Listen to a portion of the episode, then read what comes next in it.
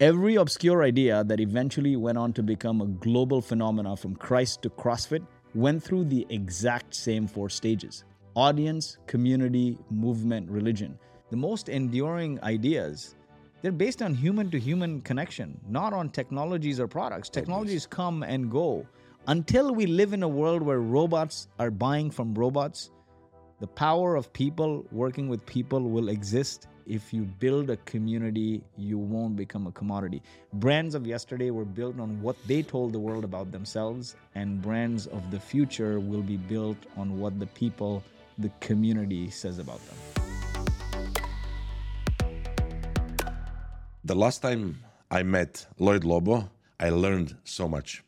And we ended up a conversation, and some things that uh, stick to my mind was the sustainability of, of growth how your mental health should meet your business goals. And I was impressed by that. And I'm even more impressed now because now we are not talking only, we are reading. And we are reading the book which he wrote. Hello, Lloyed, and really nice to see you again. Great to see you, man. Thanks for rolling out the red carpet when I moved to Dubai. You've been a great friend and supporter. The world needs more of you, Ivan. Thank you very much. And obviously, when, when people read this book, they will understand that the world needs more, more people like you. And I really, I have to, I, I will be very honest. Uh, when we met, we were discussing this mental health slash meeting people slash community slash uh, passing the knowledge. And everything now is in the book from grassroots uh, to greatness. And uh, how did all came out this thing about the book? Definitely, you know, there's two sides of the story here. So I always wanted to write a book as a gift to my mom. So this story dates all the way back to 2008. You know, I, after I graduated university, in Canada. I went to the US. My wife was in medical school there. She's a bright, bright doctor. And a lot of what I am today is because she believed in me. She got into med school in second year of undergrad without entrance exams. Super smart. Now, I've only ever worked for startups after I finished university. My first job was in cold calling in Canada. Then I applied for a visa to the US, ended up in another startup there. 2008 recession hit. The company I was at shut down. Now, that was weeks away from my wedding in India. We're all there. Maybe a 500 people or so were showing up in India for this wedding. I had a bridal party of 26 people 13 groomsmen, 13 bridesmaids, and a lot of them from US, UK, Middle East flew in there. I ended up spending my honeymoon in Thailand with my best man. Whoa. wow yeah, that's a plot twist. That is a plot twist. So what happened was, two days before the wedding, my wedding gets called off. Um, my parents live in Toronto, and I could sense something weird is happening. Right? Sometimes the energy in the environment says things are going to go south, man.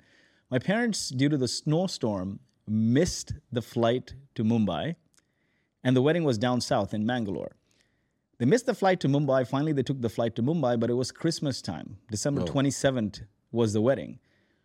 So they had to take a bus from Mumbai to Mangalore. The bus breaks down midway. Wow. They are now rolling in a safari jeep to this villa we're staying at in Mangalore. They walk in, and it's my wife's parents with my wife saying, This wedding's not going to happen. We don't think he's the right fit for our daughter you know, our daughter is super smart. She got into medical school in second year of undergrad. He's not serious in life, right? He's always joking, he's fooling around. Basically, the message to my mother came across as he will amount to nothing. there were lots of people there. It was chaos, right? And you know, um, when there's negative energy, one thing leads to the other and it just exasperates and it explodes, right? It, it you know, there's a thing or two that we say bad news spreads faster than good news. Good news stop right there. Yeah. Bad news just perpetuates and perpetuates. And my mom was shattered. And that day she asked me one question Did I make a mistake leaving my career to stay at home and raise you? Did I not give you the values? Did I raise you wrong that you'll amount to nothing? That one question drove my entrepreneurial journey throughout. And so, fast forward, a couple startups failed, did an events company. The co founder ran away with all the profits, had to sue him, walked away with nothing. Ups and downs, right? You've faced it, entrepreneurial journey. Everybody faced it. Yeah. Yeah. as soon as you go up, something drags you down. Finally, in 2020, we had a great outcome with Boast. We sold half the company to a growth equity fund. Me and my co founder went from zero to making millions, st- still maintain about 40% of the company, moved to the board. And a bunch of things happened in my life since then, right? I ended up depressed after that incident and I felt lost because my identity was tied to this company. Nonetheless, I never had the opportunity to really sink in that, hey, I went from, you know, nothing to finally making some money. It didn't feel like a win because after that incident, I got COVID and almost died. The company ended up hiring 100 people or so. I left the day to day operation. So one thing after the other. And I feel like I never really answered my mom's question that did I make a mistake giving up my career to raise you? This book is closure to that question that, hey, your son may not have a master's degree. You know, I didn't finish high school. I, I and I finagled myself into engineering. That's a, that's another story to go into.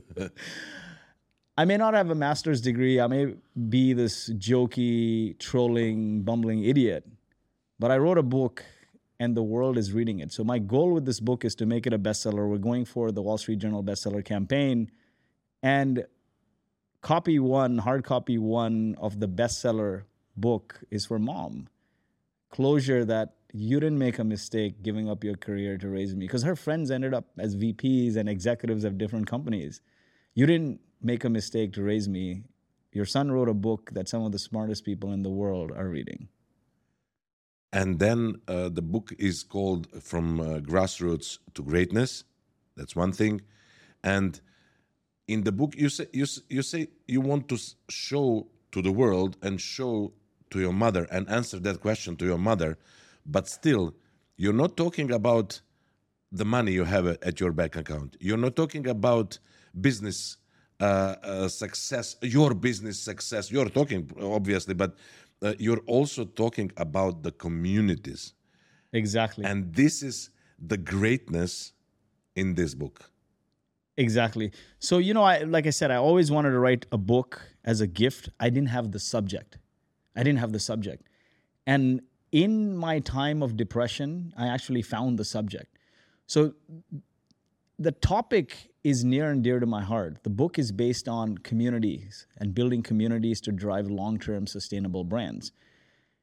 As I researched and looked behind the scenes of some of the most iconic brands that have endured the test of time, I rewatched all our traction content over the last several years, talked to a thousand plus leaders. I found something very interesting every small, obscure idea that eventually went on to become a sustainable global phenomenon from Christ to CrossFit.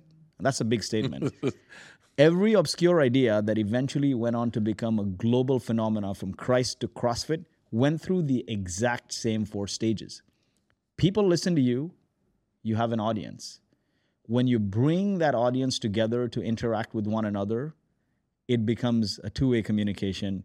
You now have a community. What's interesting is when that community comes together to create impact towards a greater purpose, far greater than your product or profit, it becomes a movement. And when that movement has undying faith in its purpose through sustained rituals, over time it becomes a cult or a religion. Audience, community, movement, religion. But you know, a lot of influencers today, they have audiences. The key driver in turning your audience into a movement or a cult like brand or a religion is that community, is bringing people together. Loneliness is the number one killer in America. As I also researched, I found the concept of blue zones. These are the five places in the world where people live functionally until 100 functionally is important because longevity without functionality doesn't make any sense. Now, these communities have nine traits that give them the qualities and the ability to live sustainably, functionally till they're 100. Four or five out of those traits have to do with community. And so these this topic of community was really important to me, but I got to go back in my childhood. So my parents were born in India and they weren't very educated. My dad was a farmer in southern India, my mom lived in the slums of Mumbai. And back then, when people weren't educated, they didn't have the opportunity to go to the West. So their opportunity was what? Come to the Middle East because the money translates a lot higher to Indian rupees. And so they moved to Kuwait and they were working there. Now, because they couldn't afford it, we didn't have summer vacations like go to Europe or some fancy place. They got, my dad got free tickets round trip home like we do in Dubai every year. So we went to India. And so my summers as a child were spent in the slums of Mumbai. My mom had nine siblings, parents, and this little house that was maybe the size of this room or smaller, right? Um, smaller than this room. No, no washroom in the house. And 10 kids living there now. And my fondest childhood memories were in that house. It was like four rawish walls with an aluminum roof. And I just loved being there, man. Watching TV was communal because not every house had a TV, but my mom lived in Kuwait, so she could get a TV for the family. And people are hanging by the grills and watching TV once a week, kind of thing. When you cook a little extra, you share it with the neighbors. We're playing and running around in each other's house, running through the gullies. And it would rain monsoon season, and puddles would turn into ponds, and we'd be swimming in there. Even going to the bathroom, Ivan, was communal. But you know what would happen every August when I had to go back to Kuwait? I would grab my parents' feet and cry and be like, listen, I don't want to go back. Fast forward a few years, Kuwait was hit by a Gulf War. I wake up one morning, my mom says, You can't go to school. The Gulf War has been hit. And my first reaction as a child is, Yes, I don't have to go to school, right? It's excitement. Yeah, yeah. But when the worry shows on their face, I'm like, okay, there's something serious here, right? You're a nine-ish year old kid. We go down the building that day and I witness something marvelous. In 2023, like I said, bad news festers, right? How does social media keep you on their platforms? By bad news. Have you ever been in a conversation where good news and uh, somebody shares good news and you're discussing it for hours? It almost never happens. But when it's bad news, you discuss and discuss and it turns into new monsters. But back then, the world was really simple. There was no internet, there were no cell phones. The security had lapsed in the country. I go down the building, rather than belaboring on the problem, people are solving. I'll guard the building from 12 to 6. Somebody else is like, yeah, I'll guard the building from 6 to 6 to 12 or something. Another person is like, I'll organize food supplies. Somebody else is like, hey, if you have family members displaced, I got extra room in the house. And another person like, hey, the school is shut. We'll organize some shelter at the school. Every building became a sub community that communicated with the next building and the next building. And it became the largest grassroots evacuation movement that communicated with embassies, that communicated with governments, and evacuated us from Kuwait to Baghdad to Jordan. And then we went to India for a brief bit to safety. And I realized two things that day. One, there's nothing that a bunch of people, a small group of people, can't accomplish when they're united by a great purpose. I was, man, I was a kid. And Rambo was huge back then. So I threw a red bandana and I felt like, you know, I'm a little Rambo. And I felt like I was driving the mission. Nobody once made me feel like an insignificant pest, right? I was running alongside. And I realized that you know, as I look back and reflect, communities can come together to create massive impact if they're united by a great purpose. And great leaders, great community leaders, great company leaders, they cascade purpose, not just goals. There's an example to this where President Kennedy was walking the halls at NASA and uh, he sees this janitor sweeping the floor at midnight and he says, What are you doing at this hour? And the janitor is like, Sir, I'm putting a man on the moon. Now think about that, right? That purpose, how it hits yes. it hits the the lowest common denominator, like me, where I felt like I'm a little Rambo and I'm rescuing Kuwait from the war. The second thing it taught me, which I didn't realize back then, but it gave me the drive for entrepreneurship. So when you look at entrepreneurship today, it's all about making money. But that's not what the entrepreneurial spirit is. The entrepreneurial spirit is about taking this idea that's obscure, that's small, At whatever cost. at whatever Yeah, yeah, cost, yeah, like, and taking it to execution and impact while dealing with extreme risk, uncertainty, and ambiguity. No better or bigger risk than a war, right? And so that day, as we were leaving Kuwait, a um, few months later, from Kuwait to Baghdad to Jordan, and we're on this highway of death now. You can Google search and you'll see buses were yeah. bombed and everything. The adults, their currency is invalid. They don't know if they're going to go to Kuwait. They've lost their homes, no phones, no internet. They should have been crying. But I witnessed this, this great marvel, which is they're singing and they're playing the guitar and they're laughing.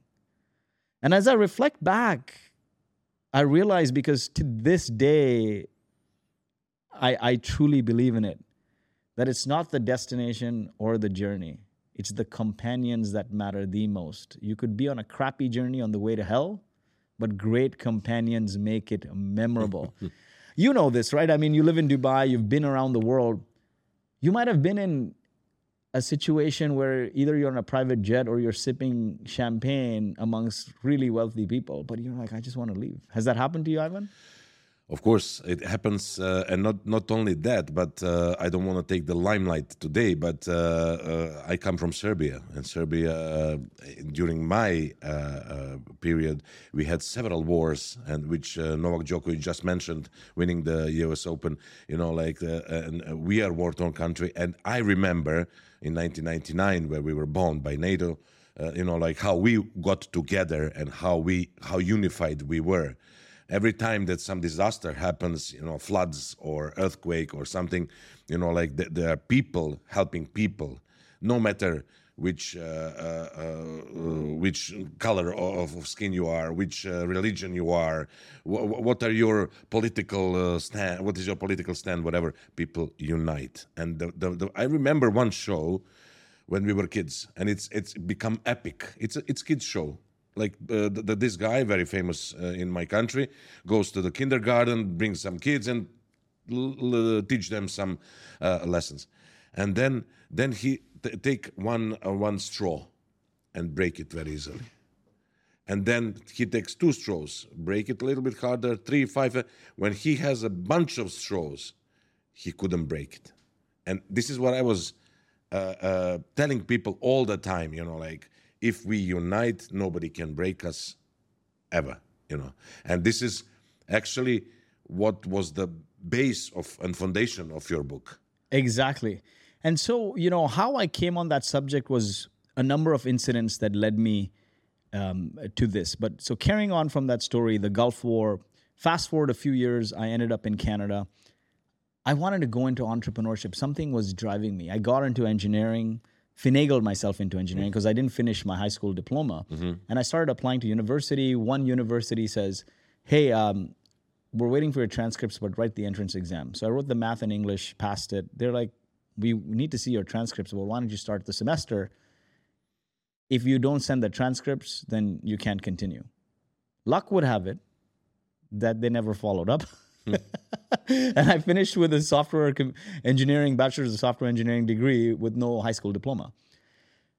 Finished, I didn't want to, man, I just didn't want to do this like sit behind the desk nine to five. There's something that was driving me, and as I reflect back, it was that that desire to deal with uncertainty while taking an idea to impact. And so I asked around to people, hey, what's the best skill I could learn if I wanted to be an entrepreneur? They said communication is everything. You're an awkward engineer, you can't even talk, you better improve your communication skills. But from convincing your spouse that you want you're not going to bring money to convincing customers, to employees, investors, it's all communication. So I asked, hey, what could I do to improve this? And, you know, people give you all kinds of advice go to Toastmasters and this and that. But the thing is, you know, I'm not super self motivated. I think self motivation is really hard for 95% of the people. Self motivation is not, I wake up every day to go to the gym when the conditions are perfect. Self motivation is when the conditions are not perfect, when you're repeatedly beat down, you get up and you pick yourself up and you show up. That is self motivation. That is very hard, especially for a young kid finishing university. So I said, you know what? How about I put myself in an environment that forces me to communicate day in day out? If you if you're horrible at something, put yourself in a situation that you have to do that something day in day out. So I started applying to sales jobs. No would no one would give me a sales job. Of course, awkward engineer. Why do you even want a job in sales? This is 2005. I finally got a job doing cold calls for a startup. Okay. Um, they had probably no option. I got paid next to nothing. I took that job. The first call, I think I practiced four hours. And when the decision maker came on the phone, I hung up and everyone is laughing. but nonetheless, I was in the situation. I needed to do this. So I kept doing it day in, day out. But you see, I said, your companions matter the most. I worked for a founder. As a function of working for that founder, my next job, I wanted to move to the US. My wife then girlfriend was in medical school there. I started applying to jobs there. Luck would have it, I got a job at another startup. I got another startup in sales. They didn't really have any product quite to sell. So now I land up there on this visa, TN visa, the free trade visa between US and Canada. What I show up for is a sales job, but they say, oh no, you got to talk to customers and gather their requirements and now, not cold calling over the phone, but meeting in person, big customers, Tiffany, Armani, Simon and Schuster. I'm like, holy crap. Mm.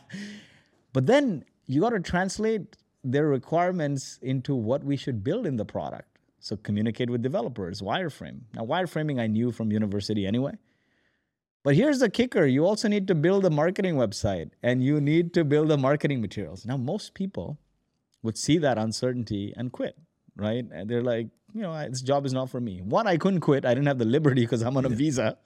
Two, being with my girlfriend was more important than any amount of risk or uncertainty. So I went on the journey, started talking to people, started listening to audiobooks, videos, etc.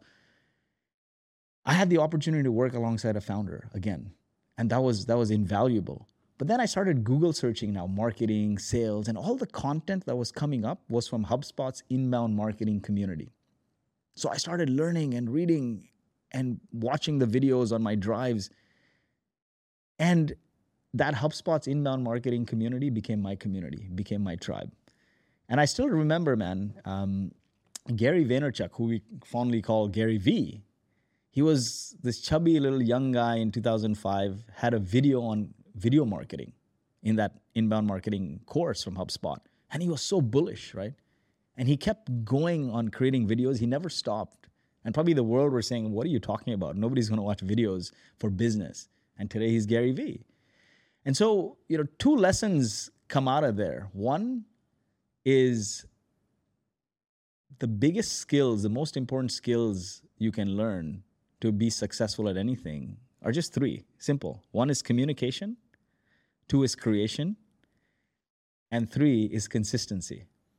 You can be the best communicator and the best creator, but if you don't show up consistently, you'll never build anything successful. From Mr. Beast to Gary Vaynerchuk to who's the single richest person in investing, Warren Buffett. Compound interest on consistency is what we call overnight success. No, that's that's uh, one hundred percent, and the consistency, as you mentioned before, when nobody would continue. You know, like uh, it's easy to be con- consistent when you are focused. You know, like you you uh, uh everything is right, whatever. Showing up is what matters, and this is uh, uh, when we are discussing with people about uh, media and communication, you know, outreach, whatever, you know, like you have to be there for your audience. Yeah, having podcast is a must in today's world, I would say, but also showing up every day and sharing some value for your audience, for your community is amazing, even if you don't have that community. Even I, I remember the first guy who liked my videos on LinkedIn. I remember the first people who commented on my first videos, you know, and they're still with me. You know, after so many years, I would say, and months and, and whatnot. So, so the point is, and you cannot go down uh, uh, uh, below that. You can only build up, but if you're consistent. Exactly. And so, you know, when you start at the grassroots, you can't go below that. You're only going to go up. A lot of people, they get psyched out by the audience that's showing up and they stop, right? And everything great is on the other side of consistency, on the other side of risk and pain. Pain is the precondition for growth. But, you know, as I was going through this journey, I think the universe was conditioning me to these things communication, creation, consistency, risk, pain, right? And it shaped me that journey. The company started to do well, but the 2008 recession hit. And now these companies that were buying big contracts, they stopped renewing, they canceled, projects were on hold. The company ended up going under during the recession. My wedding was called off. And I and I gave the story of how I promised my mother that Yeah. uh, you know you didn't make a mistake. I will prove you. What I jokingly said that day was, "Don't worry, mom. I will retire at 40." now, nine months later, you know, I, I I'm sharing all these vulnerable stories as a way to tell the audience that we're all crushing it on social media. We're living in an Instagram world. And if you see me or anyone else on LinkedIn or Instagram, it seems like we're crushing it. This is a guy who made millions, he's chilling in Dubai. But that is not the story. What I want to bring out is the vulnerability, right? And so when that wedding was called off, I think I partially went crazy in the sense I even told my wife, I'm going to retire at 40. And that joke stuck with me. Yeah? So within a few weeks, we went back to the US. Common sense prevailed. Eight, nine months later, we ended up getting married. Now, my wife didn't want to plan the wedding. Obviously, she's like, you know, she's like, I don't want to deal with this anymore. I'm in the final year of, of medical school. It's too much stress. I don't want to deal with it, kind of thing. So I ended up planning the wedding. Again, I'm thrown in this uncertainty. I've never done an event, let alone for 300, 400 people.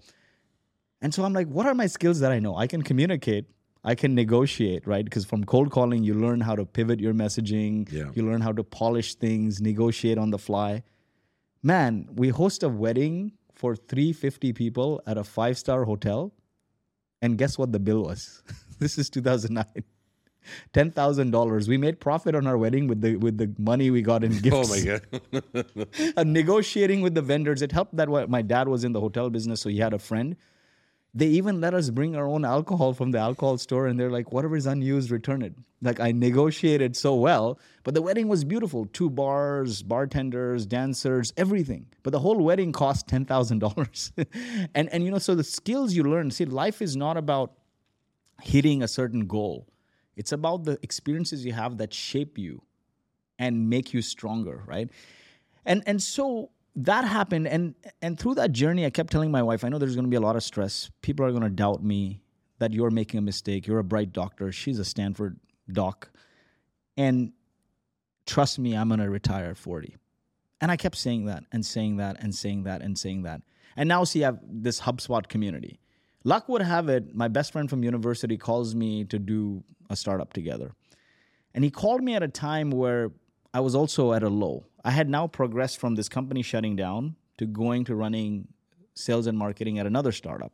See, again, your companions startup, matter. yeah. Another startup. Because what else? You worked at a startup first, you took the second job at a startup. Now you're You're in this world. you're in this world and big companies don't want you only if, but you're indispensable to founders. They're like oh they you've been at the ground floor you know sales marketing. Because when you're a f- when you work for a founder at the early stages you learn more than just the job at hand. Exactly, you learn everything and the kitchen sink. And you see everything. You see the You ups and downs and and uh, all the things that are going coming in.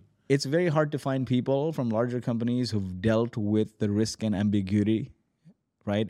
Speed is the currency of all startups. Yeah, and you don't experience that at that level in a larger company because you have resources. So you learn to be resourceful. So now work at another for another founder working till 9 10 o'clock. My wife's in residency in philly and at drexel right? West philadelphia. And i used to work 9 10 and he used to love it of course. Great vibe small team. One day i started going home at 6 and after the second day of going home at 6 i get an email hey lloyed i used to love it when you're in the office till 9 10 Your wife is in residency working 100 hours a week. What do you need to go home for? You have no family here. and what had happened was my parents were visiting from Toronto and they were in town. That's why I was going home at six. And so that day when I get home, Alex calls me and he's like, I have this startup idea. I want to do something together. Do you want to join me? One, we're very close friends. We're best friends since university. We're partners in every project. My gut reaction was, dude, I'm working for another startup anyway. I may as well yeah. do our own thing. And if we can build the company we want to work for, I'm in.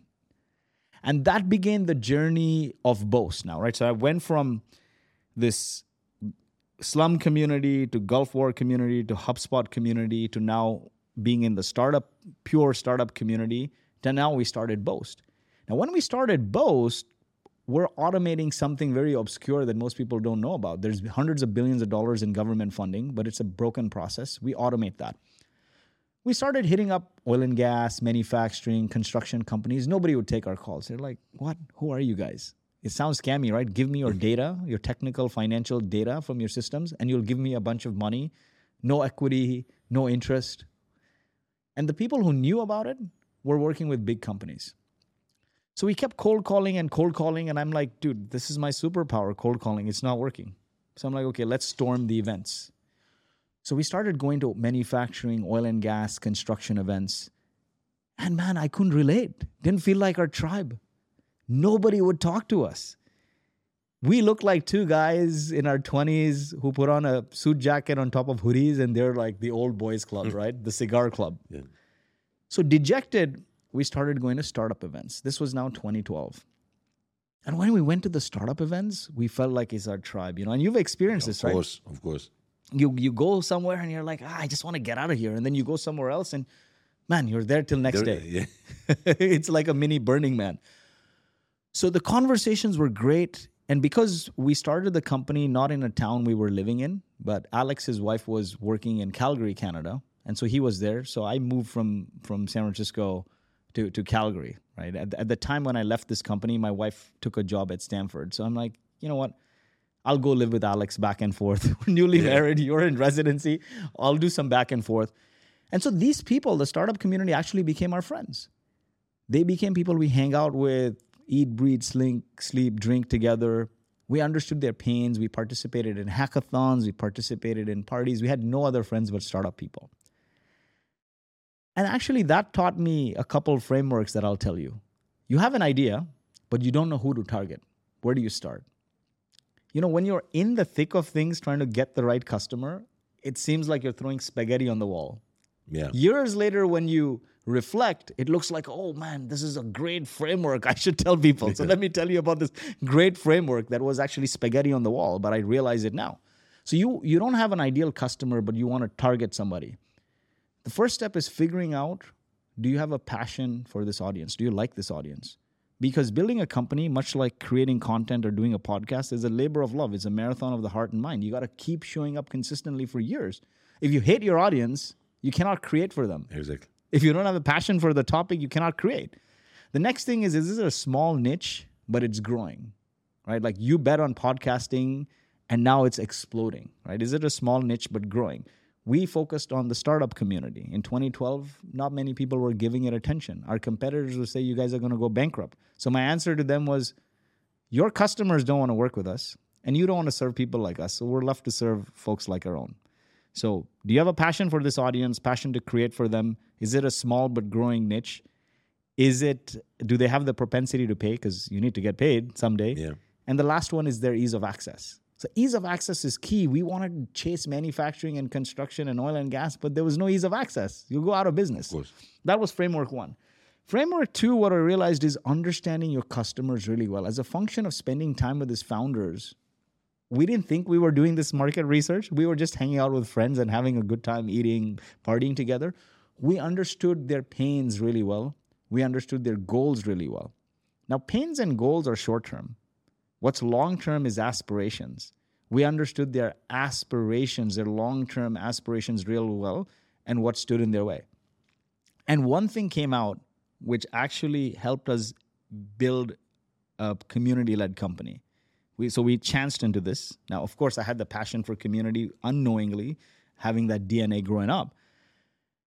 But we saw all the events we went to, every speaker would talk about very high level stuff because you know the events at the time were organized by event organizers they were not founders and they would bring these ceos from 50 100 200 300 million dollar companies and they're sharing high level ceo platitudes inspiration Which startups don't give a damn about. if i've decided to put my money where my mouth is and leave my job i don't need inspiration yeah, exactly. I need tactics. And so we kept seeing this and we were like, okay, there's two gaps here. One, all the content around is high level CEO platitudes. It's not helpful to me or anyone at zero to one. It's not even relatable. I would more likely listen to somebody at 5, 10 million who can walk through the steps. The second thing was the media wouldn't cover any startups. They were not interested. So now, you know, latching on to the third framework here is figure out the white space for the audience. So we found these two white spaces. And I feel very fortunate, Ivan, that we were doing this at a time when LinkedIn wasn't big for content distribution, Instagram, TikTok wasn't there for B2B, podcasting wasn't there for B2B. In today's day and age, we're creating on social media first. Social media gives you an audience. It becomes very hard to turn that audience into a community because you can't access their email addresses. Think about it, right? Any platform, it becomes very hard to You cannot communicate two way. Yeah. you cannot communicate two way. And like what happened with Nas Daily with Nasir is they had a Facebook group for 21 million followers. And Facebook changed the algorithm and their content started being seen by now 5% instead of 50%. Their Facebook revenue dropped from 100K to bupkis, right? It died. A lot of these social platforms, what they do is first they show your content to your followers. Then eventually they got to make money. So they start showing your followers other people's content and then Or your paid content. or Yeah, yeah, paid yeah, content. And so I didn't have that that challenge. So we started with the community. So what we said was, hey, there's this challenge here. People need tactical content. So we started hosting events. We knew we had a co-working space. So we scraped a list of founders that we knew and we said, hey, we're bringing Ivan. He's built his company to 5 million in revenue. He's going to talk exactly about how he got the first 100,000 in revenue. And there's 10 spots only because that was the small room at the co-working space. And there's going to be free pizza. Pizza that time was $9.99. We had the unlimited pizza pizza deal. They showed up. They all showed up. But we never stopped we kept hosting these events, hosting the weekly events, weekly. I think one year we hosted 100 events. Now, what happened was, luck would have it that one day we had the folks from Plug and Play in Silicon Valley come, big incubator. 200 people showed up to the co-working space, man. We had to hijack the aisles in the co-working space. We had to run out and get a makeshift projector. So the guys running the co-working space at the end is like, what are you guys doing? This is not a 10, 20% meetup anymore. You're running a mini conference in the co-working space. They said, you got to get out of here. Now, pain is the precondition for growth, and necessity is the mother of all inventions. That turned into the Traction Conference, and we started doing more eh, bigger events, conferences, and now over time we've had like the CEOs of Uber, Twilio, Zoho, etc. Big name folks come to our events. Now that was the one thing that was like community, but how do I continue to feed the community with new blood, new people coming in? I reached out to the local newspaper and I said, Hey, you're not covering startups. Give me a column and I'll cover them. And they said, You know, it's not our priority. So I went to a friend like you, right? Lo- local Yeah. community leader. And I said, You have a blog. Can I blog for you? And in the blog, of course, I have no startup experience. So I couldn't talk about startups. So I covered one or two entrepreneurs and I shared it. Those guys shared the hell out of it on Twitter. It got hundreds of retweets. I went back to the editor. I'm like, You see what I did for this blog? If I blog for you, your blog, the newspaper blog, will get a completely different audience engaged. It'll it'll blow up. And he said, "Fine, I'll give you a blog post." Now I think it's like learning four or five here. Unless you're doing something illegal, as an entrepreneur, always ask for forgiveness, beg for forgiveness. Don't ask for permission. Yeah. yeah. Unless you're doing something If illegal. If you ask, it's not allowed. It's not allowed, yeah. or, or you will just roll and roll in the system forever. Yeah. So he gave me the blog. I'm like, what can I write on this blog that'll get it wide adoption? I can't write about startup founders and everything else because back then blogging was huge in 2012. Neil Patel, Jason Fried, Jason Lemkin, all these people were luminaries who were blogging. Yeah. So I decided to call the column Startup of the Week. Now, the social proof of a blog from the local newspaper called Startup of the Week, meaning telling a founder Every week. you are something, and every week. So I covered an entrepreneur who had just raised a small amount of money, and he got so excited because it's the first press he got before even TechCrunch covered it. I wrote it. He shared it. Now this went even more viral than the first. Everyone was ha- starved in the community. The message spread that oh, this guy came like a messiah, and he's covering startups, and it blew up. Right? It it got maybe few hundred retweets. And in two days, the editor sends me a message, and I'm like, oh, oh, he like missed calls message. And he's like, call me back. I'm like, ah, man, like I think this vlog is done. Yeah. He's like, Lloyed, if you commit to writing it every week, I will give you a print column. Wow. So I wrote that startup of the week column for the national newspaper in Canada for three years. And when I stopped, the column stopped. But you know, that column now gave me three things. When you're unknown, you got to follow this path visibility, credibility, and profitability. When you're visible, to build credibility, be seen by other people of influence. So bringing the speakers of more influence or more experience gave us credibility. Yes. Being in the newspaper gave us instant credibility, especially print, right? There's so many blogs, but when you're in a print column, Yeah. you're legit. So it gave us that. It created this vibe that it was a column of importance, startup of the week. The third thing, what it did was I got a weekly backlink from the blog from the highest domain authority website in the country. So my blog, our website was new, our SEO juice jumped, right? Somebody of Yeah. importance is linking to you. The fourth thing, what it did was I put a form in there saying, if you want to be featured, apply here. My database started growing. People started applying. And so it created this boomerang effect. Whoever would apply, I would invite them to the meetups. They would come, we would meet them in person, online social proof. And the last thing what it did was all these entrepreneurs would go on every Monday at six or seven in the morning to the newspaper stand and buy a bunch of copies, take clippings, and share it. So it created this great social proof. And over time, that led me to another framework, which I call the three F's. Who do you fund? Who do you frequent? Who do they follow? To now continue the pipeline of great speakers to speak at the event and great partners to co host events with and great platforms to distribute on, figure out if you understand your ideal customers, who are the influencers they follow? Write that down. Those are the people you invite to your podcast, to your event. Who do they fund? Meaning, what are the tools or services they pay for? Those are the people you invite as sponsors or people you can co host with. And what do they frequent? Meaning, what blogs, magazines they read, what platforms do they hang out on, they're prevalent on. So when you have those lists, then you can s- dominate the circle of influence for your ideal customers, right? So now, I, if I, Ivan is my ICP and I know who all are the people you're familiar with, and I b- bring you to an event and you see all of them, you're like, oh, this is my tribe. I'm staying forever. And so over time, then I stopped moderating the sessions at our events. I started inviting TechCrunch, VentureBeat, Forbes to come and moderate sessions at the event. I'm like, I don't need the stage time. I'm hosting the event. The other thing it helped me realize is this something that we know from college. If you're in a new place, in a small, obscure market, or anywhere, if you want to be the cool kid on the block, be the kid that hosts the cool parties. Of course. Oh. You're hosting the podcast, everyone knows you. Yeah. Right? Be the kid. If you're hosting the cool parties like in college, everyone wants to go to like Ivan's party, Lloyed's Yeah. party. Oh, there's going to be all this and that activity there. So be the person that hosts the cool party. So those things happen. And over time, we would get a lot of referrals and partners, and we grew and grew and grew. Now, 2020 hit, and we had a big conference planned. We had to cancel it. And I freaked out. I'm like, we've largely been an event driven marketing organization. There was no marketing team, it was me running around doing these events. And we had to take this event offline. And I didn't have the gumption to do a two day virtual summit. You know, everyone was doing virtual summits. Yeah. And I say this is other thing is don't do what everyone else is doing, do something different.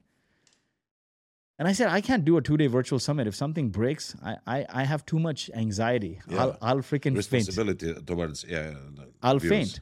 So I reached out to like the 60 speakers or so that we had to cancel. And this was, I think, March or April 2020. And I said, hey, how about this? We do a live podcast with you.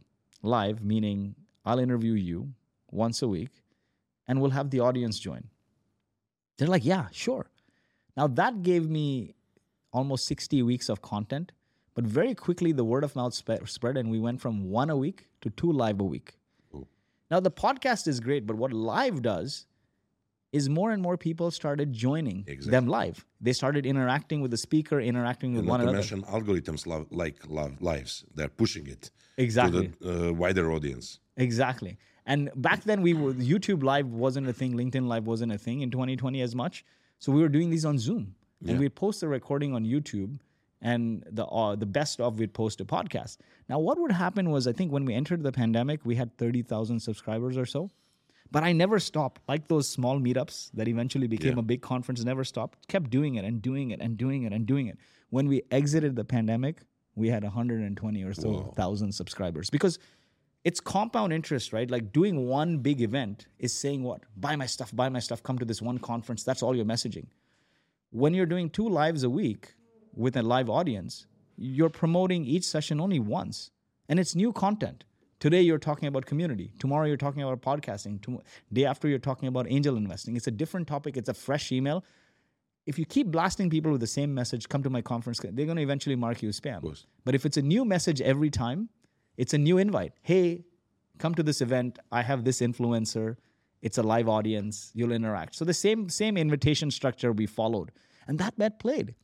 Compound interest on consistency, doing it over and over. People would share it with friends, others would share with one another, and the audience kept growing and growing. Now there was a small window of opportunity to do an in-person event, and I love in-person events. I tell you, anytime you incorporate more than two senses, and I talk about this in the book, The Science of Senses, you start to build stronger bonds, stronger connections. Dubai is all about in person. You can podcast and do virtual all you want, but when you're in person, Yes. we're, we're not sound and sight. We're taste, touch, smell.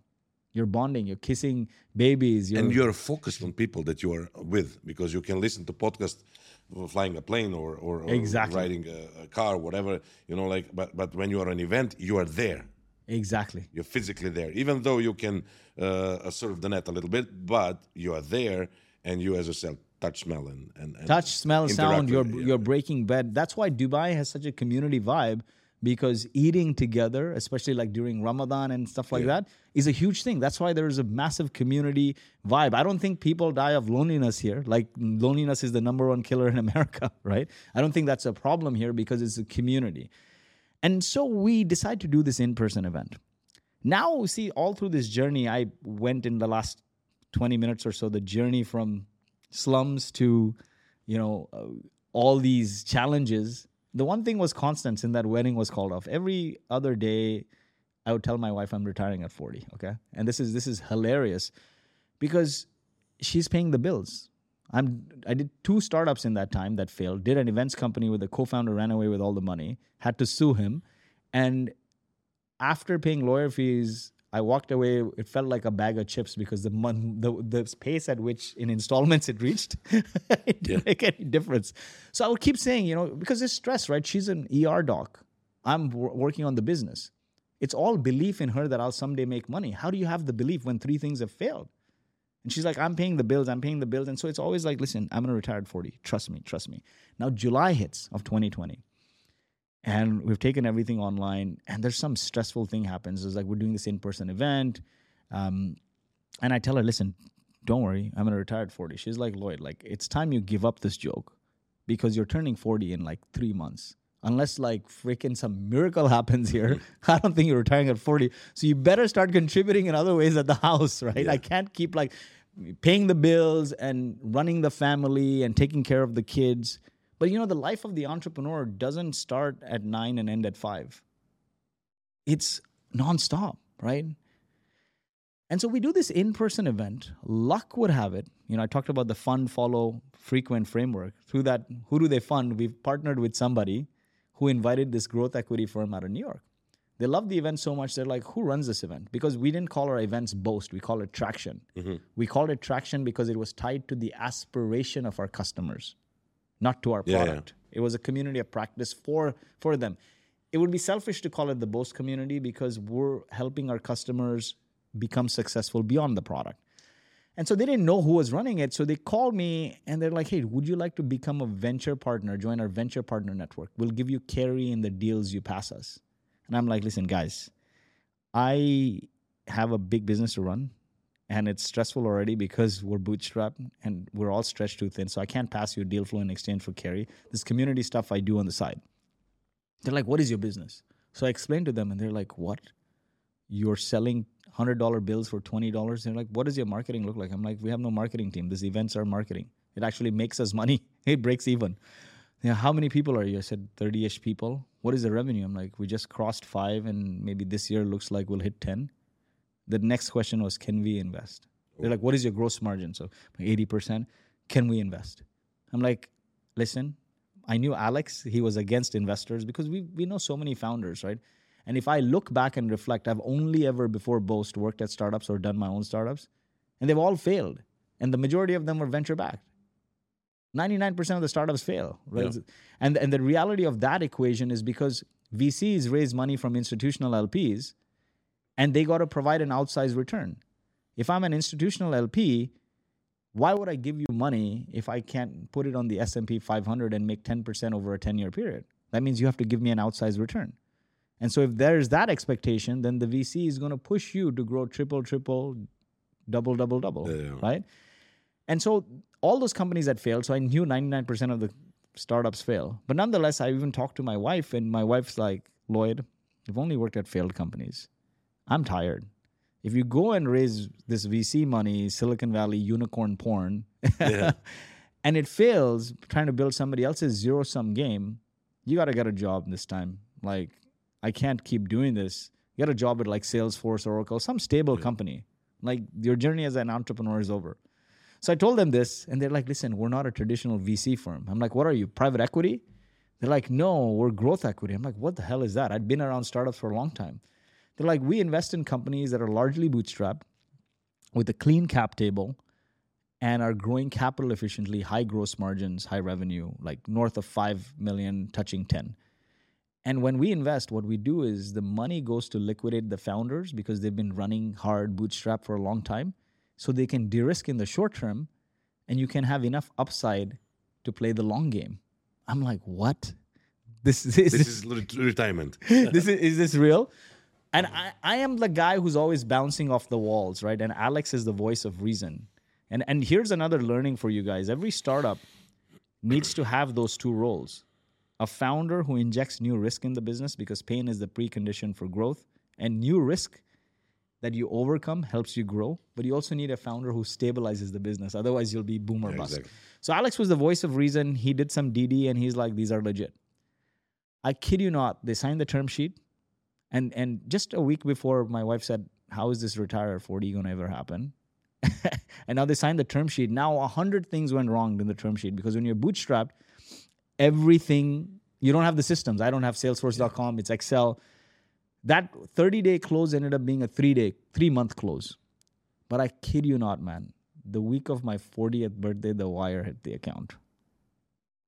And man, my I think my wife had tears. My mom had tears because I told them this story for 10 years.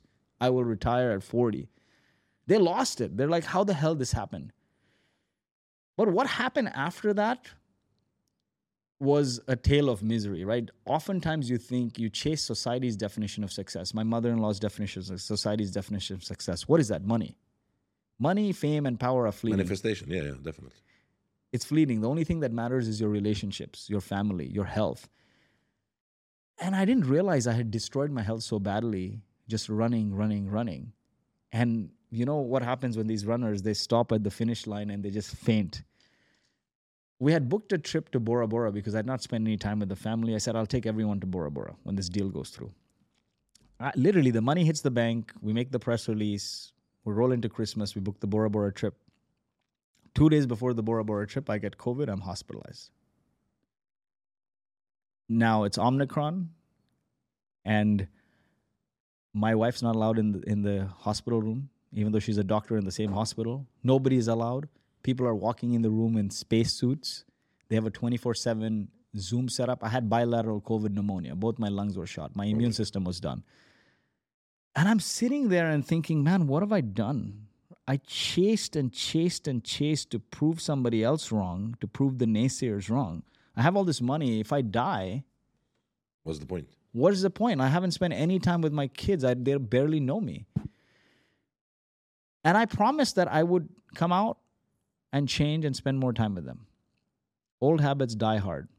Came out from the hospital. Of course, the investors freaked out. We just liquidated this guy and he's going to tap out. I come out, we were 30, 30 ish people, 30, 35 ish people back then, hitting 10 million. Next thing I know, in the months that followed, I don't even know what I do in the company. We brought in a CMO from a big company. We brought a CTO from a $10 billion company. We were pirates. All of a sudden, we have Navy come in. And the company added in rapid succession, six, seven months, almost 100 people. And I'm like, I don't even know what's going on. I'm dealing with this, you know, taking steroids, dealing with the, the pain. I don't even know what I do in the company anymore. August rolls around. My eight year old daughter at the time, she comes to me and says, Dad, I remember that. right? She's like, Dad, you've gotten worse. What's going on? And I said, Man, we got to make the people we hired whole. I don't even know what I do in this company, but you know, people put their faith in us. And she said, Why don't you work for somebody who thinks like that so I can have my dad back? Of course, you feel bad in the moment. Old habits die very hard. A few weeks later, I'm an offsite in Austin. My phone is down like it always is during meetings. I pick up, there's 20 missed calls now. And it's my wife's best friend. She's like, You're an asshole. You always do this. This is the third time you're doing this. Your wife's in labor and there's no sight of you. You're not even in town. Where are you? So I said, I'm in Austin. I'll take the next flight. The next flight is next morning. I flew, and maybe within an hour or two, my third kid was born, but I, it, I would have missed it. Now I'm like under a lot of stress.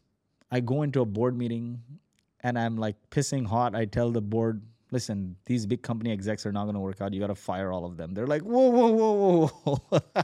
we did a lot of effort in breaking up your roles and, and like putting the company to a point of scale. And you're saying fire them. They're like, listen, you're going through a lot of stress. Why don't you take a paternity leave and we'll figure out the right thing? You have the board seat anyway. You're on the board. We got two boards. I'm still on the board. Relax. Enjoy the money you made, right? Take six months, spend time with the family, kids you haven't. I didn't take that as a good sign. When you tell a founder take a paternity leave who sacrificed his whole life for You the business. Push him aside, yeah. So I This go what home. you what you thought. That's what I thought. I lost it. I went home. I literally hugged my wife for 10 minutes and I cried, man. I'll never forget that day. And I said, I'm really sorry for all the times you needed me and I wasn't there. I put the company first. Today they don't need me and you're the only person standing. Now, I, I think most sane people who came into some money would be like, forget this. I'm on the board. Me and my co founder own 40% of the company. I'll chill. I'll party. You know, I'll, I'll, I'll have a good life. What did I do? I ended up depressed. I hit rock bottom. I face planted. And I started acting crazy, drinking, smoking, traveling from place to place to place to place, running around, trying to meet random people. I would call friends and be like, you know, I came into some money. I'm like, I'll fly you here, I'll fly you there. Invested in a bunch of random startups, I think 18 startups. So everything, everything tanks. So I went crazy. Like, you know, these rappers who suddenly come into into some money. And I think things got to a head where I was speaking at the Techsylvania conference in Romania. Now, after the conference, they had a speaker retreat a few hours from the Bucharest airport, three and a half hours. And we're in the wilderness, two in the morning. I'm asking, can you call me a car? Can you call me a car? Can you call me? They're like, you're not going to get any car here at this hour. What are you trying to do? So I hit the Uber, you know, and it says searching, searching, oh searching, God. searching. So I called the Uber, searching, searching, searching, searching. I left it on. In 20, 30 minutes, it goes ding, somebody's on the way. The Uber shows up. I'm like, I was just waiting for you to be here. I go to the room, pack my bags. On the laptop, I book a flight to Costa Rica and I tell all the speakers, guys, I'm heading to Costa Rica. I have some friends. And uh, I got to go. And I went to Costa Rica from Romania, literally, in like one hour notice. That's how crazy I became. I hit rock bottom. And as I tried to reflect, I realized that all my life, I had no money. And I was happy because I had the community. When I left the day to day of a community led company like Boast, which we built on the love of community, every year when we didn't have money, we would do an offsite in Cabo, Costa Rica, Hawaii. Every year we would do a big annual conference, lots of events, meetups. When I left the day to day, I felt I lost my tribe. I felt I lost my community. And I felt like I needed to go and meet people individually and try to like hold on to them. I, that's how depressed I got. And I came back from there, and my wife looked at me and she's like, Lloyed, look at you. You become overweight, you're drunk, um, you're insufferable. She's like, I don't understand you.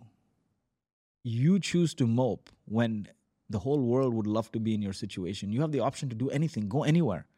But you're moping here, and you got a second chance after COVID. You might not get a third chance. And if something happens to you, your family is going to be, your kids are going to be left holding the bag. Do you want this?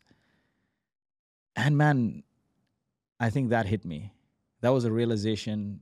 I had a Peloton bike sitting on the side of the room. It was full of clothes. I hop on it. The instructor comes on.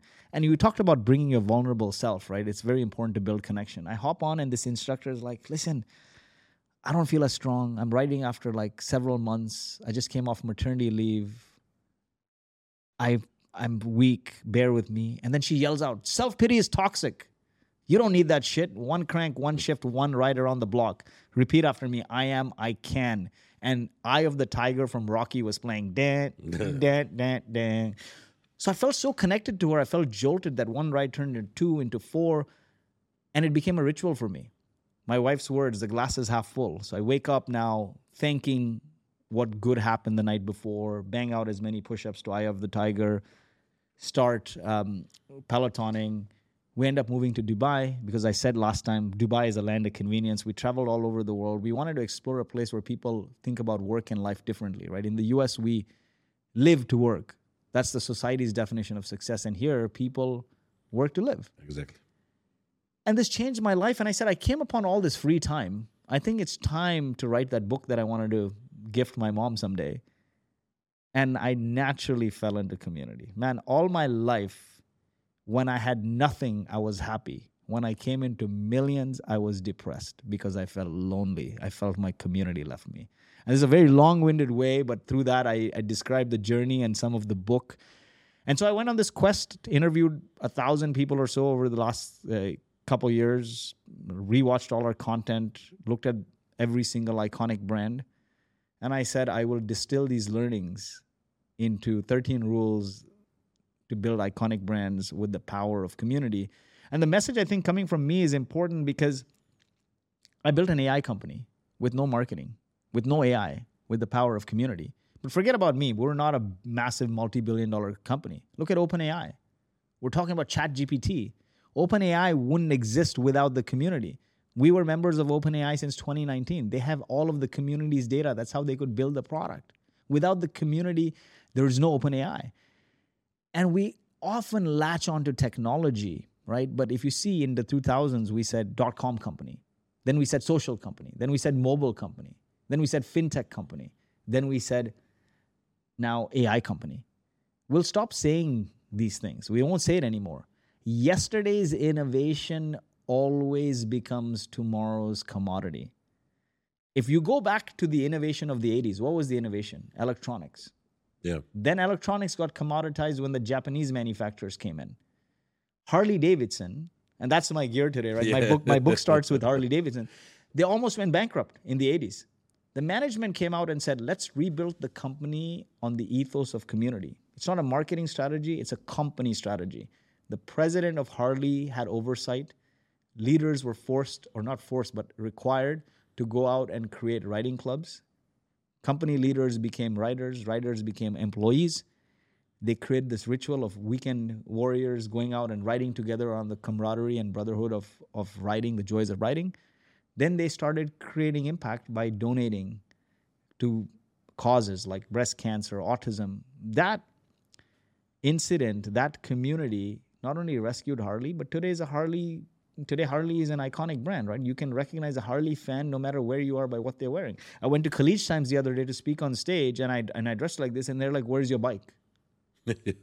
Which tells you, right? Which tells you that yesterday's innovation will always become tomorrow's commodity but if you build a community you won't become a commodity brands of yesterday were built on what they told the world about themselves and brands of the future will be built on what the people the community says about them this is a well-rounded story about the book it's the base it's from uh, it was the story about from the grassroots to the greatness of this book because, as you said, you're campaigning for Wall Street Journal uh, bestseller, is it? Uh, but you also told me something before we started talking about the book. What's next? And you said, I should start podcast and community based on the book. And this is the chapter, like you didn't know what this uh, uh, community gathering meetup with 10 people or five people in the room will bring you're not sure now i'm not are, sure are, now. You, are you more certain what it what it will bring I'm, if you create a community i'm i'm never certain right that's the thing like you know most things look like great frameworks and thought out strategies it never plays out that way. I always went with the flow. Go with the community is, go where your customers are go where your people are and and go with the flow. I never knew when we were doing those 10 person meetups that it would become a 120,000 subscriber community called traction and you have these big name speakers wanting to come on it right i don't know with this book um, what's really interesting is this book was just called community led growth my brother who lives in dubai he's a brand designer and a partner at a brand design agency, and he's won awards at Cannes.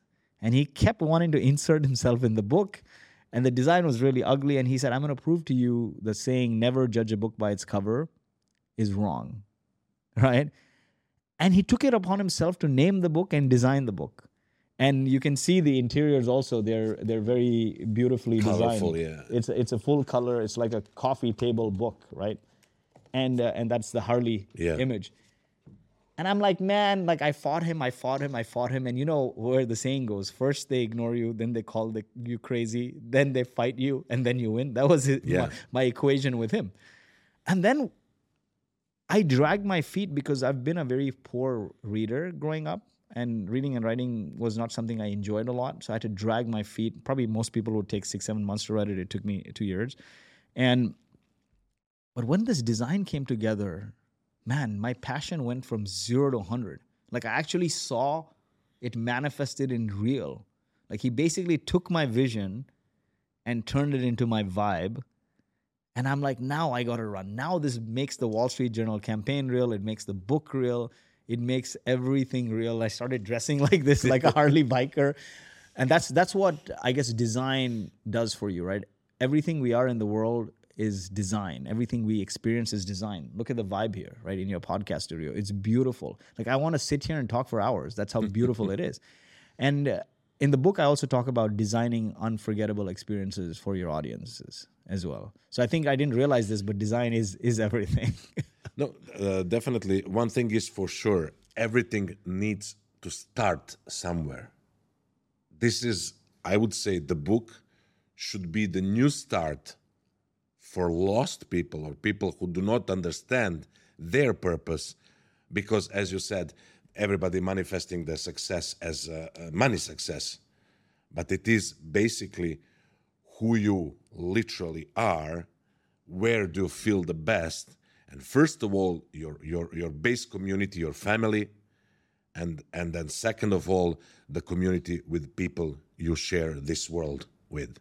And if the universe started with a big bang, you know, releasing the, the, the, the enormous amount of energy into nothing, you know, I think this book uh, could be an amazing start, a big bang, the energy to create new communities. Yes, you will create a community based on this, starting with podcast with one by one, one by one, five, 10, 20, 50 people. But this will spark the people to think community, to think that they are not wrong if they spend and or waste time, as somebody would see, with people, because this is our only purpose. and you know this TED talk that is very, very popular, one of the most, if not the most popular uh, TED talk ever, is about the study of the Harvard University, which, which went for 70 years. Wow. And the conclusion of the, what the, and, and the, the question was why? What, what's the purpose? The purpose. What's the purpose? And the conclusion of 70 year research of Harvard University was that the purpose is how many meaningful relationships you have in your life. And the community puts light, put lights on, on, on this. And I think that uh, you, you cannot be more right. And I think the right moment is there because during the war, if it, if it was, God forbid, Third World War or whatever, everybody would unite, you know, like, yeah. and so the, we are living in the beautiful world exactly. Relaxed world. Like like everything is fine. But then people are not united that, that much. But i think and i hope that that as much people read this book to realize how the community what the communities mean to each and every one of us Definitely, and I like the way you say relax. When you when when you say the word relaxed, even the last time you go in this in, in this mode that even relaxes relaxes me. But you know, when you look at the most enduring brands, and that's why I use this term from Christ to CrossFit, which gives you a wide span. The most enduring ideas, they're based on human to human connection, not on technologies or products. Technologies come and go. Until we live in a world where robots are buying from robots the power of people working with people will exist in different shapes and forms and will be the only way to carry us forward. People don't realize this and that's what i wanted to inspire people is if you build a community-led business you won't be lonely. They'll be your acquisition channel your feedback source and your biggest long-lasting moat and the most iconic brands have done this and how do you do it I because it was hard for me to write.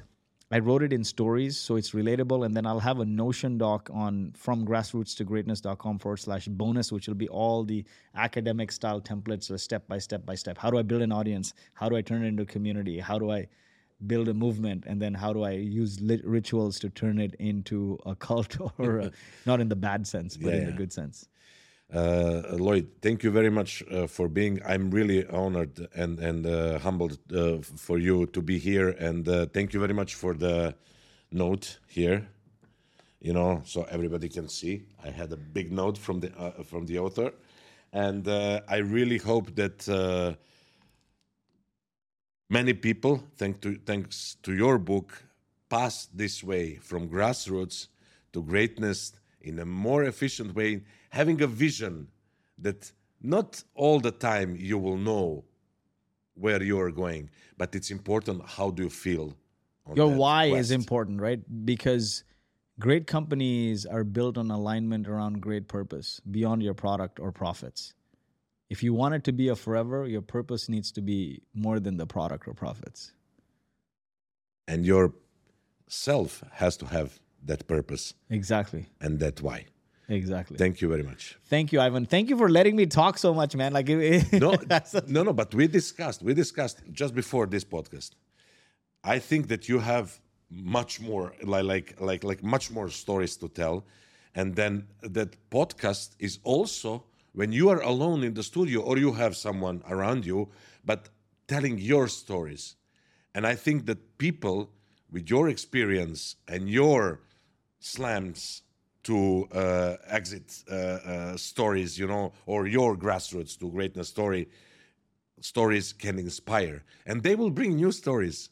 Community will bring new stories. So I think, and I really uh, uh, chant for that that that you start your own podcast where you talk, and it can be a bite size, like a few minutes, you know every day, but you have to be there for your audience. You have to show up. I know. As you say, consistency, like Mr. Beast, 10 years, nobody was watching him. Nobody knew who Mr. Beast is, but he was religious to post the videos, post the videos, post the videos, and getting better and better and better. consistency on small actions lead to big outcomes right that that is one of the starting quotes on the on the book as well awesome ivan thank you so much Thank you very much, and I'm very proud that I had uh, Lloyed Lobo, uh, a future bestseller of Wall Street Journal uh, uh, magazine. Thank you very much, and uh, we continue this story. I think. definitely and it was actually the pre-release was number two on business next to elon musk's book Yeah, yeah. a couple of weeks ago thank you so much Amazing, amazing. Thank you, Lobo.